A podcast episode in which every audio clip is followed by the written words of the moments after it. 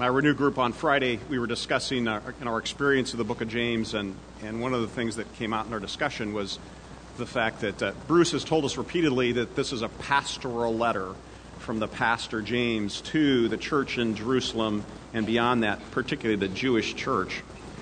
But uh,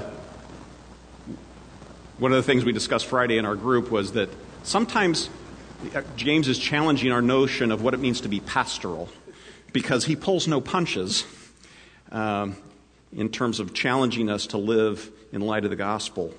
And uh, we'll see that again here this morning in this passage. Who is wise and understanding among you? By his good conduct, let him show his works in the meekness of wisdom. But if you have bitter jealousy and selfish ambition in your hearts, do not boast and be false to the truth. This is not the wisdom that comes down from above, but is earthly, unspiritual, demonic. For where jealousy and selfish ambition exist, there will be disorder and every vile practice.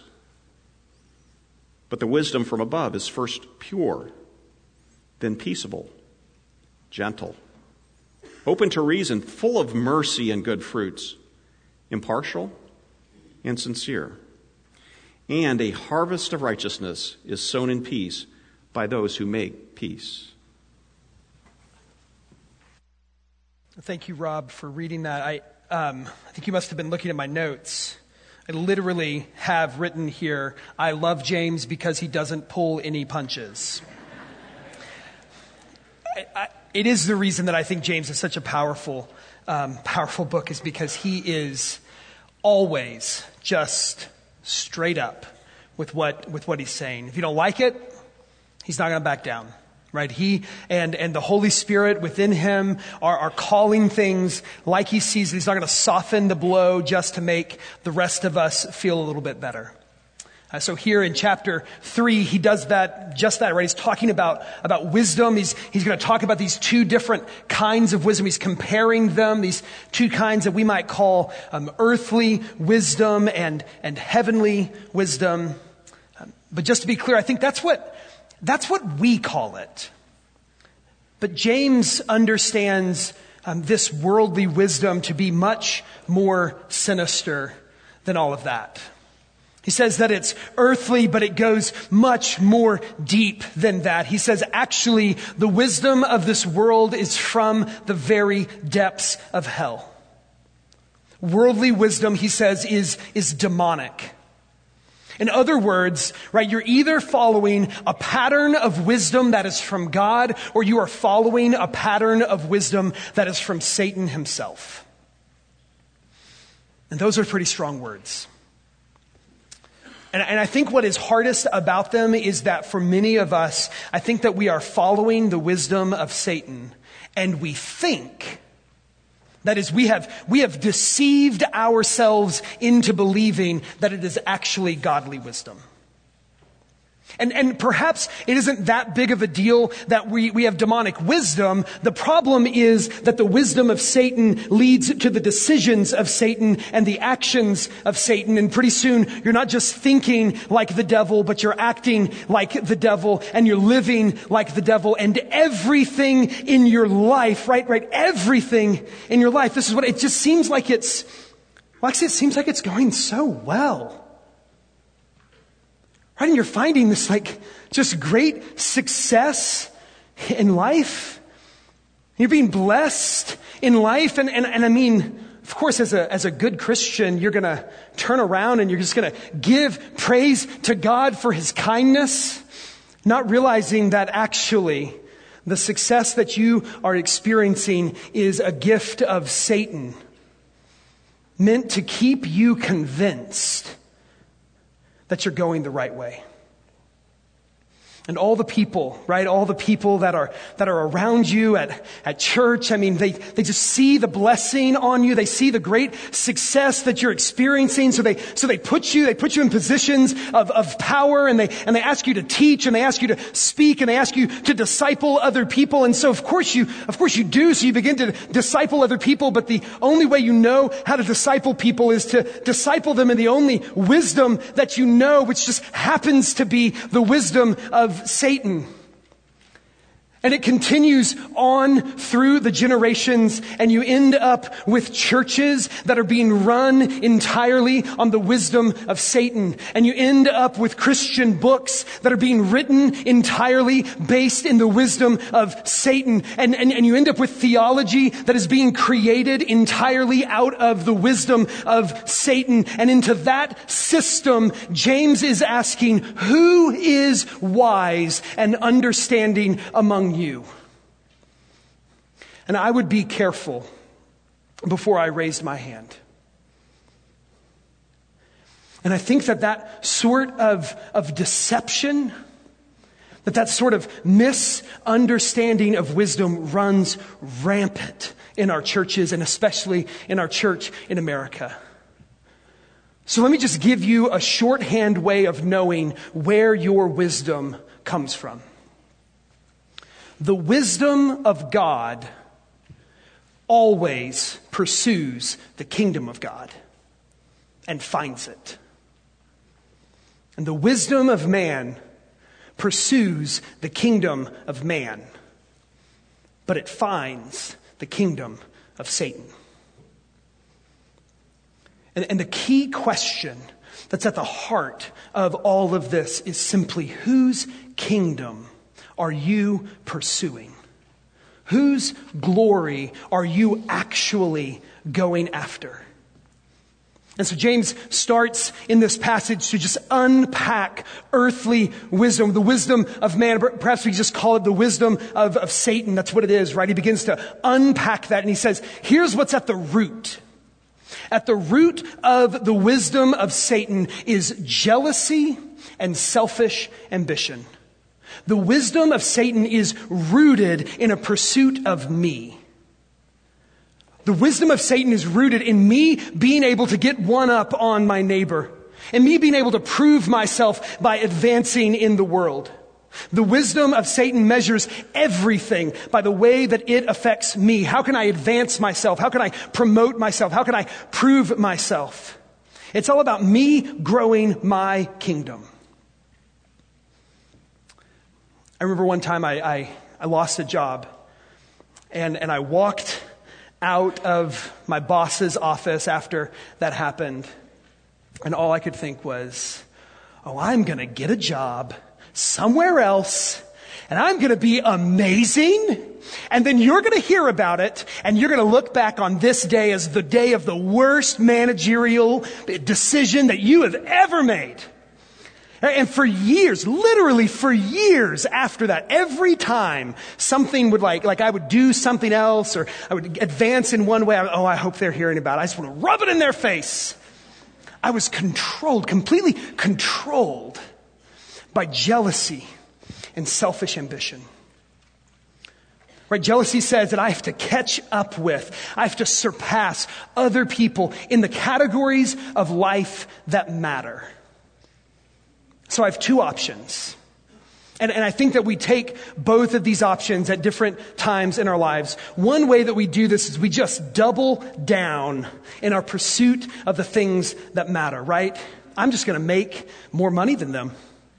I'm just going to have a nicer house than them. I'm just going to have a better car than them. I'm just going to have a more attractive spouse than them. My kids are going to be better behaved than them. My kids are going to go to a better school than theirs. My kids are going to be better at sports. They're going to be more successful. I'm just going to double down and I'm going to win.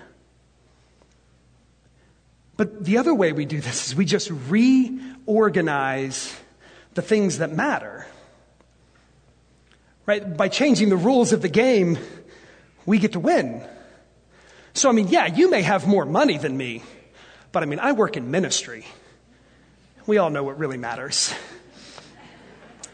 You may have a nicer house than I do, but I just think it's important to have a yard for the kids to play in. It just seems really important to me. Yeah, your, your spouse may be more attractive physically than mine, but you know, they're kind of annoying, don't you think? Don't you wish you had a nice spouse like mine? I mean, your kids may be better at, at some things than mine, but well, I mean, we made a decision to homeschool our kids because we just think that family time really matters. And yours may be better at, better at sports, but I mean, mine just really love Jesus more. I mean, look how nice they are. right? And our jealousy just goes on and on and on. And instead of calling it jealousy, we call it wisdom, and we spend our lives trying to make ourselves look better than other people. And the twin brother of jealousy is selfish ambition. It's not about me catching up with or, or surpassing other people in particular, but I do want to have everything that I want to have. Right? I'm, I'm in pursuit of my own pleasure and, and comfort and safety and, and happiness. And, and I'm not necessarily jealous of other people because that would require me to actually think about other people. And I don't really think about other people unless I'm trying to think about what they can do for me. I mean, isn't that really just like the root of the entire American dream? I used to teach at a, at a high school. Now I work with college students. Let me tell you what a lot of students are thinking, what a lot of parents are teaching their students. I'm working really hard. These parents are working really hard so their kids can go to a good school, so they can get a good education, so they can get into a good college, so that after they graduate, they can get a good job that pays them really well, and then they can get married, and then they can just repeat the whole process all over again. What a terribly short sighted and sad vision and hope that is. But the wisdom of man pursues the kingdom of man. But the wisdom of God pursues the kingdom of God. I've been thinking recently about the ways that we make decisions in, in our lives. I've, I've been thinking about some big decisions in my own life, and so I decided that what I was going to do is I was going to write out a pros and cons list. I mean, maybe maybe you've done this. And as I began to do that, I began to notice that everything that I labeled con, do you know what they were? They were just all based in fear, in discomfort, in lack of security. And I was headed down the road of making a decision based entirely on the wisdom of Satan. I was letting my fears and my desires for comfort and security rule my heart and mind. And then a couple of weeks ago, Peter, um, Bruce preached in a sermon. He talked about Peter Milne. You may not remember this, um, but Peter Milne is one of those guys they called a one-way missionary. He's one of those guys who they, they just, they bought a one way ticket to the mission field because they planned to die there with the gospel. And I thought, surely that guy, that guy made a decision not based in selfish ambition, but based in sacrifice. Not based in the wisdom of Satan, but in the wisdom of God. In your worship guide, there's a quote by this pastor, David Platt.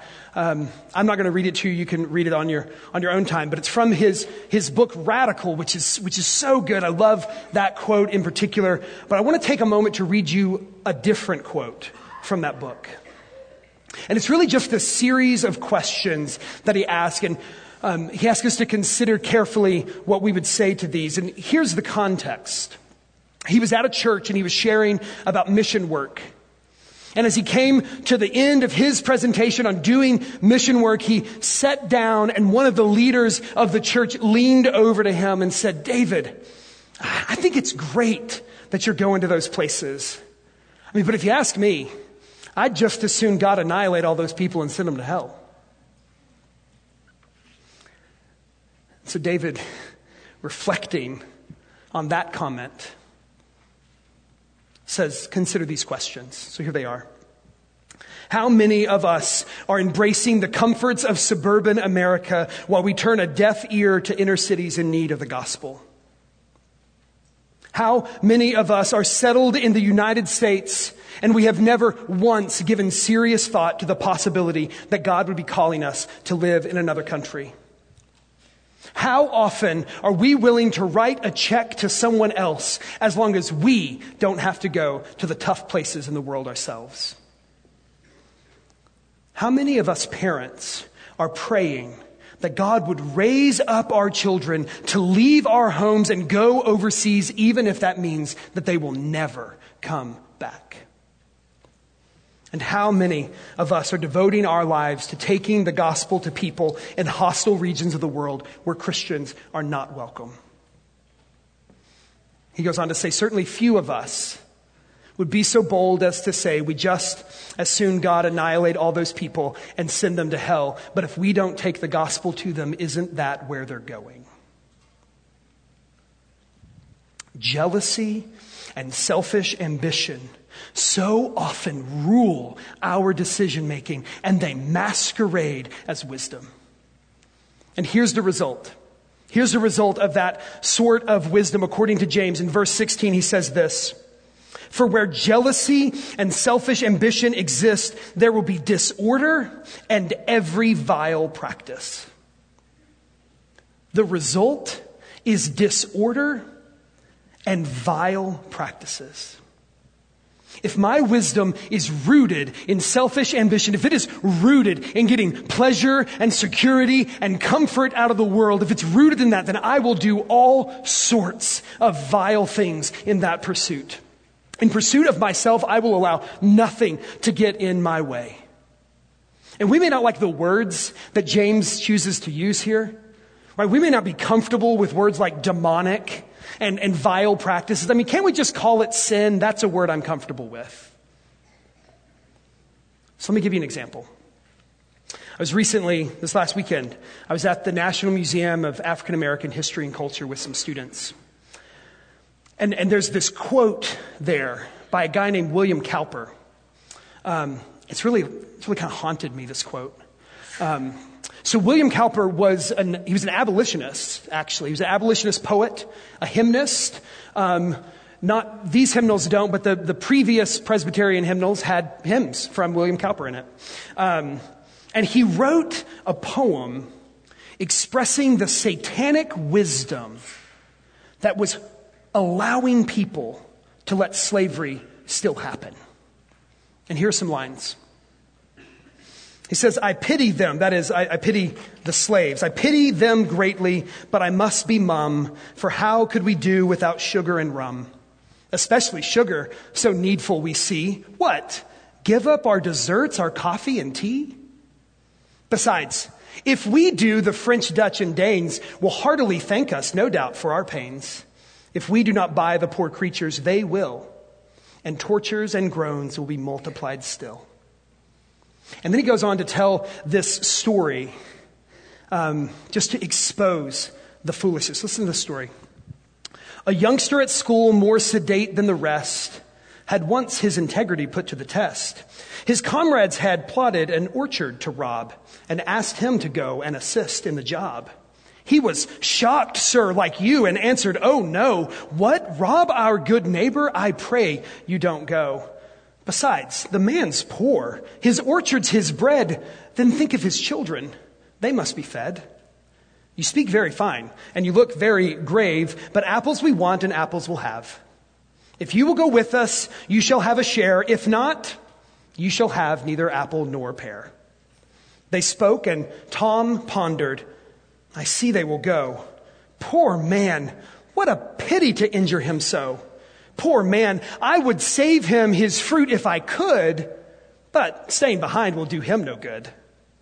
If the matter depended alone upon me, his apples might hang till they dropped from the tree. But since they will take them, I think I'll go too. He will lose none by me, though I shall get a few.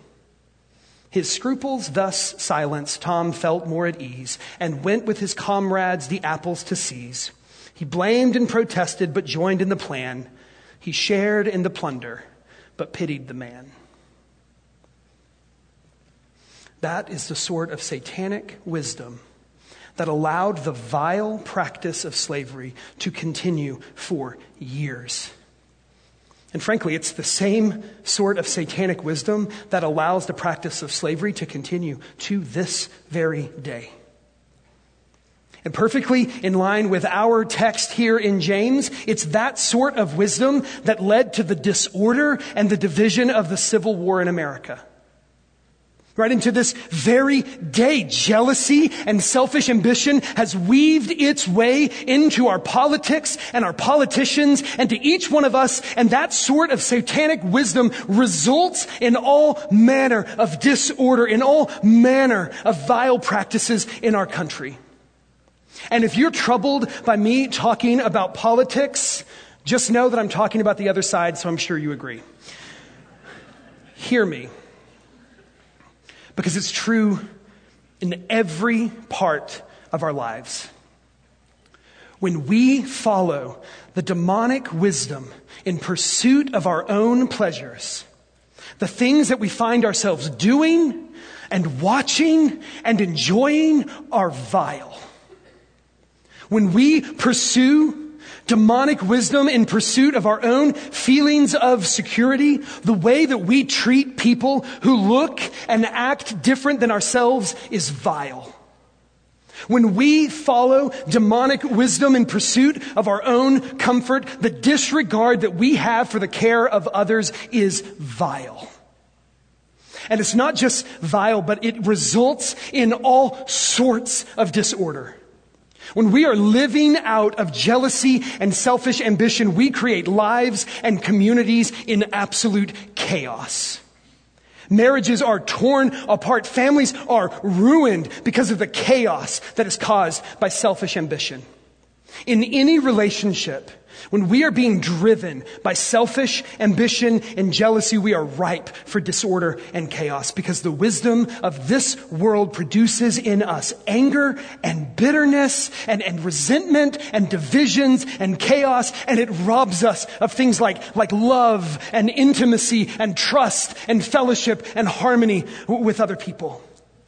What we need in our lives, what we need in our churches is the wisdom that comes from above, a wisdom that is from God Himself, a wisdom that isn't gained by intellectual effort or practical experience, but it's gained by spending time in the presence of God. That wisdom is not focused on the kingdoms of this world that come and go, but is focused on the kingdom of God that will never be shaken. The wisdom of God pursues the kingdom of God and it finds it. So, how do we get it? How do we get that sort of wisdom? Well, we just ask for it.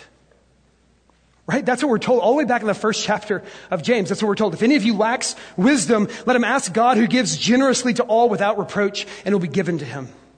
We ask and it's given. It's not just given, but it's given generously. It's given without reproach, without judging you for not having the wisdom already, without discriminating against you, without holding it against you in any way. God freely and, and just lovingly pours out his wisdom on all who truly ask for it. But here's the thing that you should know about the wisdom of God is that it is often not what you want to hear.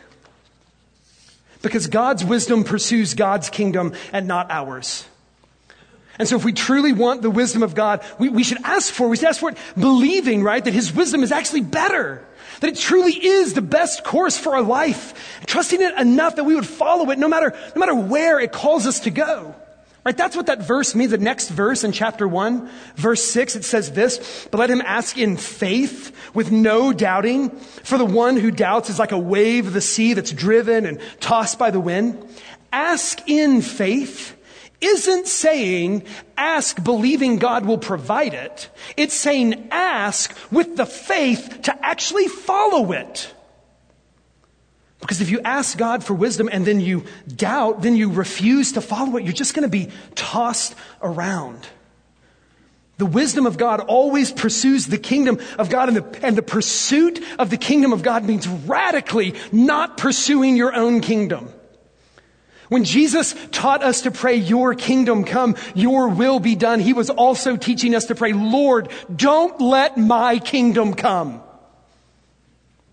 Pursuing the kingdom of God means sacrificing myself and my desires. And this is what that wisdom, that beautiful wisdom from God looks like. Look at verses 17 and 18. It says, the, the wisdom from above is first pure, then peaceable gentle, open to reason, full of mercy and good fruits, impartial and, and sincere, and, and a harvest of righteousness is sown in peace by those who make peace. In Christ, we've replaced jealousy with gentleness and mercy. We've replaced selfish ambition with being impartial and, and sincere. Disorder is replaced with, with peace. Vile practices with, with purity and, and righteousness. Right? Literally, the wisdom of God is the, obs- the absolute opposite of the wisdom of this world, the wisdom of Satan. Because the wisdom of this world says, take care of yourself. And the wisdom of God says, take care of other people.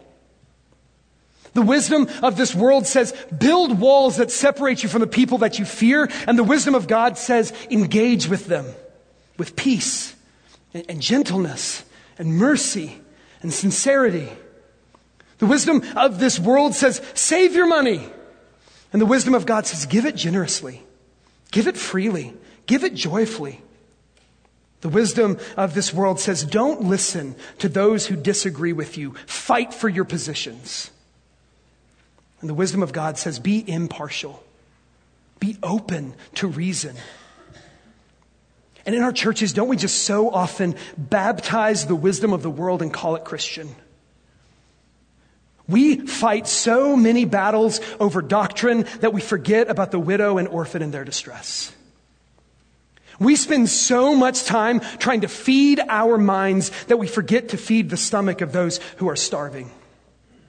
And we think that discipleship means that I need to make people who look and act and believe just like me instead of hoping that they would begin to look like Jesus. I mean, how often do we misread that beautiful verse in Romans chapter 12, right? We tell people, hey, don't be conformed to the image of this world, but then we stop there and instead what we say is be, don't be conformed to that image, be conformed to my image. And if we're a really good Christian, we say, don't be conformed to that image, be conformed to the image of Christ. But here's the thing, it doesn't say that. The goal is not that you would be conformed. The goal is that you would be transformed. Right? What the verse actually says is be tra- radical, substantial, comprehensive, thorough change has to happen in you. Not just that you would fit into a mold created by me or even a mold created by God. That's not what it's after. It's after an absolute life change. That's discipleship. And what does it have to do with Romans chapter 12? It's because it says the way that you are transformed is that your mind is renewed.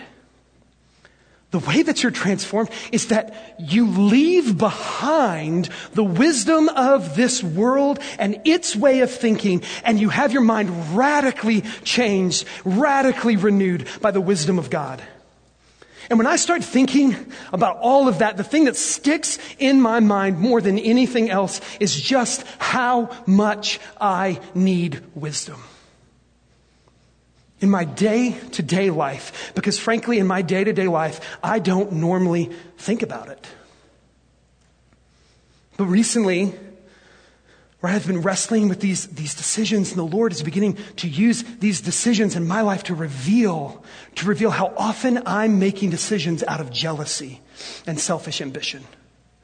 And I'm realizing more and more how much I need my mind renewed.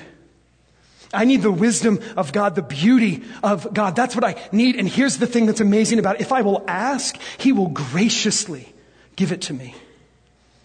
But I have to be willing to follow it.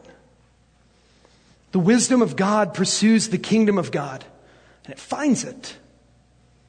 The wisdom of man pursues the kingdom of man, but it finds the kingdom of Satan.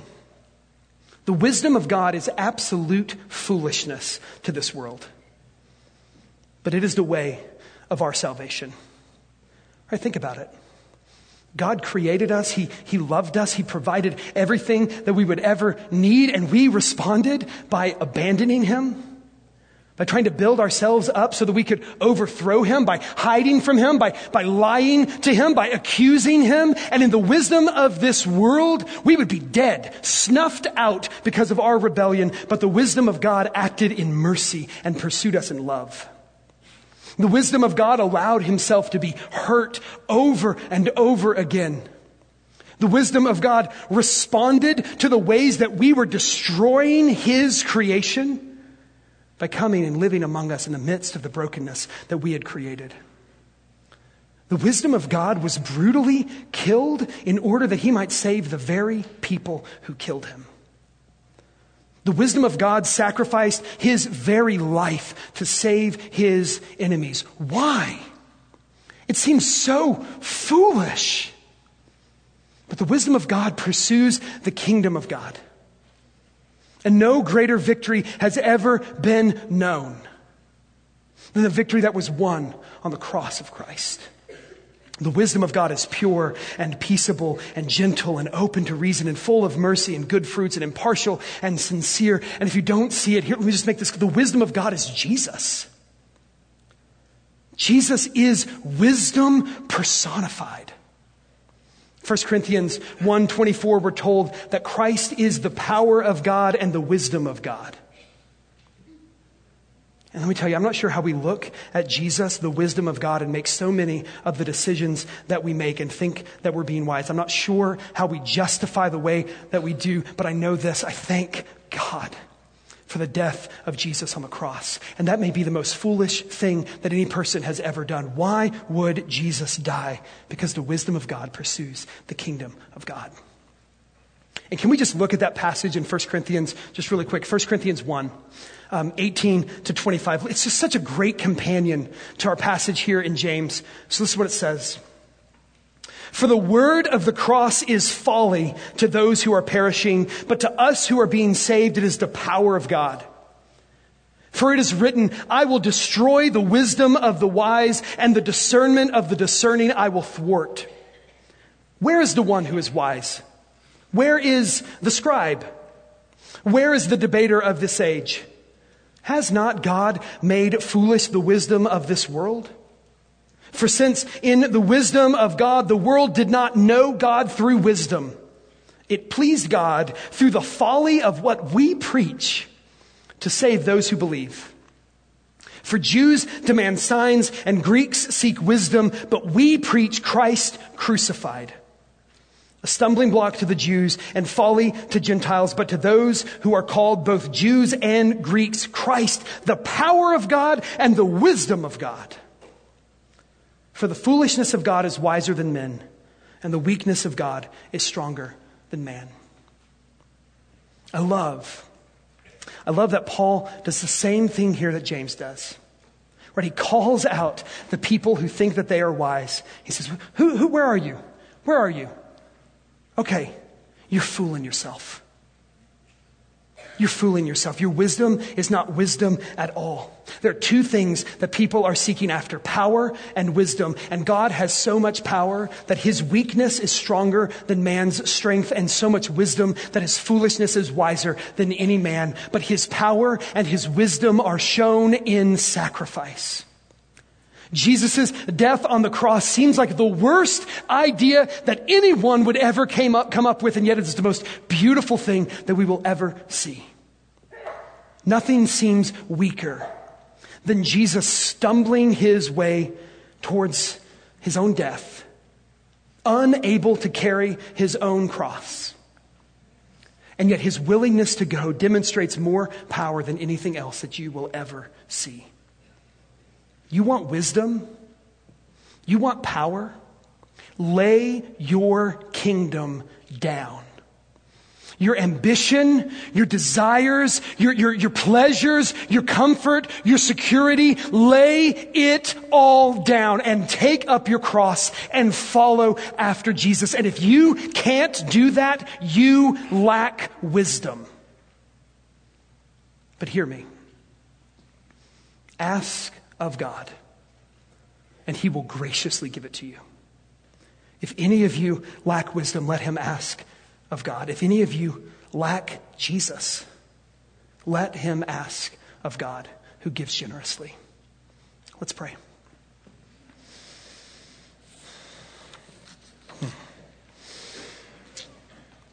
Lord God, we need your wisdom.